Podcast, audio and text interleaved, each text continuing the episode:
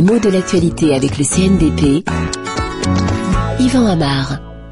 Haïti, tragiquement au cœur de l'actualité, on en parle donc tout le temps et c'est une bonne raison de s'interroger sur l'origine de ce mot qui est étonnant, qui ne ressemble pas aux autres, un nom très atypique, assez différent de la plupart des noms des îles ou des États qu'on trouve aux Antilles. En effet, c'est l'une des rares dénominations officielles qui fasse entendre un écho des plus vieilles langues qui ont été en usage dans ces îles. Parce qu'en effet, Haïti, c'est un mot qui est emprunté à une langue des les Arawaks. Les Arawaks, c'était les populations qui occupaient les territoires avant la conquête européenne, avant même la découverte du Nouveau Monde par les navigateurs du XVIe siècle ou disons de l'extrême fin du XVe. Mais ça ne veut pas dire que ce nom de Haïti a eu une continuité depuis ces périodes précoloniales. Alors on sait que dans l'écho de la Révolution, en 1793, éclate la révolte des esclaves, l'esclavage est aboli, la lutte commence ensuite avec la France notamment lorsque Bonaparte arrive au pouvoir, et en 1804, l'indépendance de l'île est proclamée. Première république noire qui va se donner un nom. Quel nom? Eh bien, justement, on veut évacuer le souvenir de l'esclavage, bien sûr, et le souvenir de la colonisation.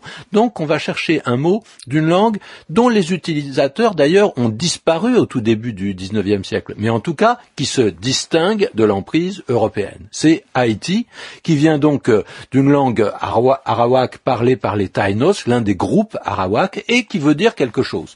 Quoi? Eh bien, là, il y a des interprétations qui divergent. Hein. C'est à la fois la terre des hautes montagnes, ou bien la montagne dans la mer, ou même parfois on dit que ça veut dire l'âpreté de la terre, la terre âpre.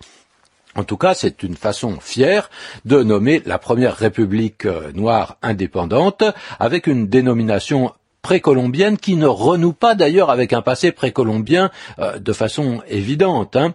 Euh, en revanche, il n'était pas question pour les navigateurs qui ont découvert ces îles, pour les, les, les, ceux qui étaient à la conquête du Nouveau Monde, euh, de se demander comment elles s'appelaient avant qu'ils arrivent. Hein. C'était le Nouveau Monde, donc on se l'appropriait. Le premier geste, c'était de nommer les terres qu'on découvrait.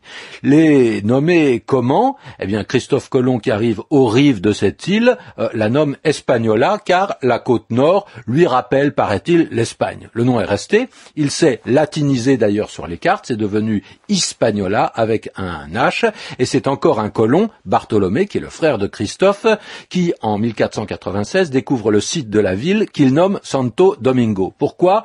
Peut-être que ça s'est passé un dimanche, c'est possible, mais Domingo fait référence également euh, à un saint tout à fait populaire et espagnol qui est Saint Dominique. C'est à partir de là qu'on a parlé de Saint Domingue et bien sûr qu'on comprend la dénomination République dominicaine.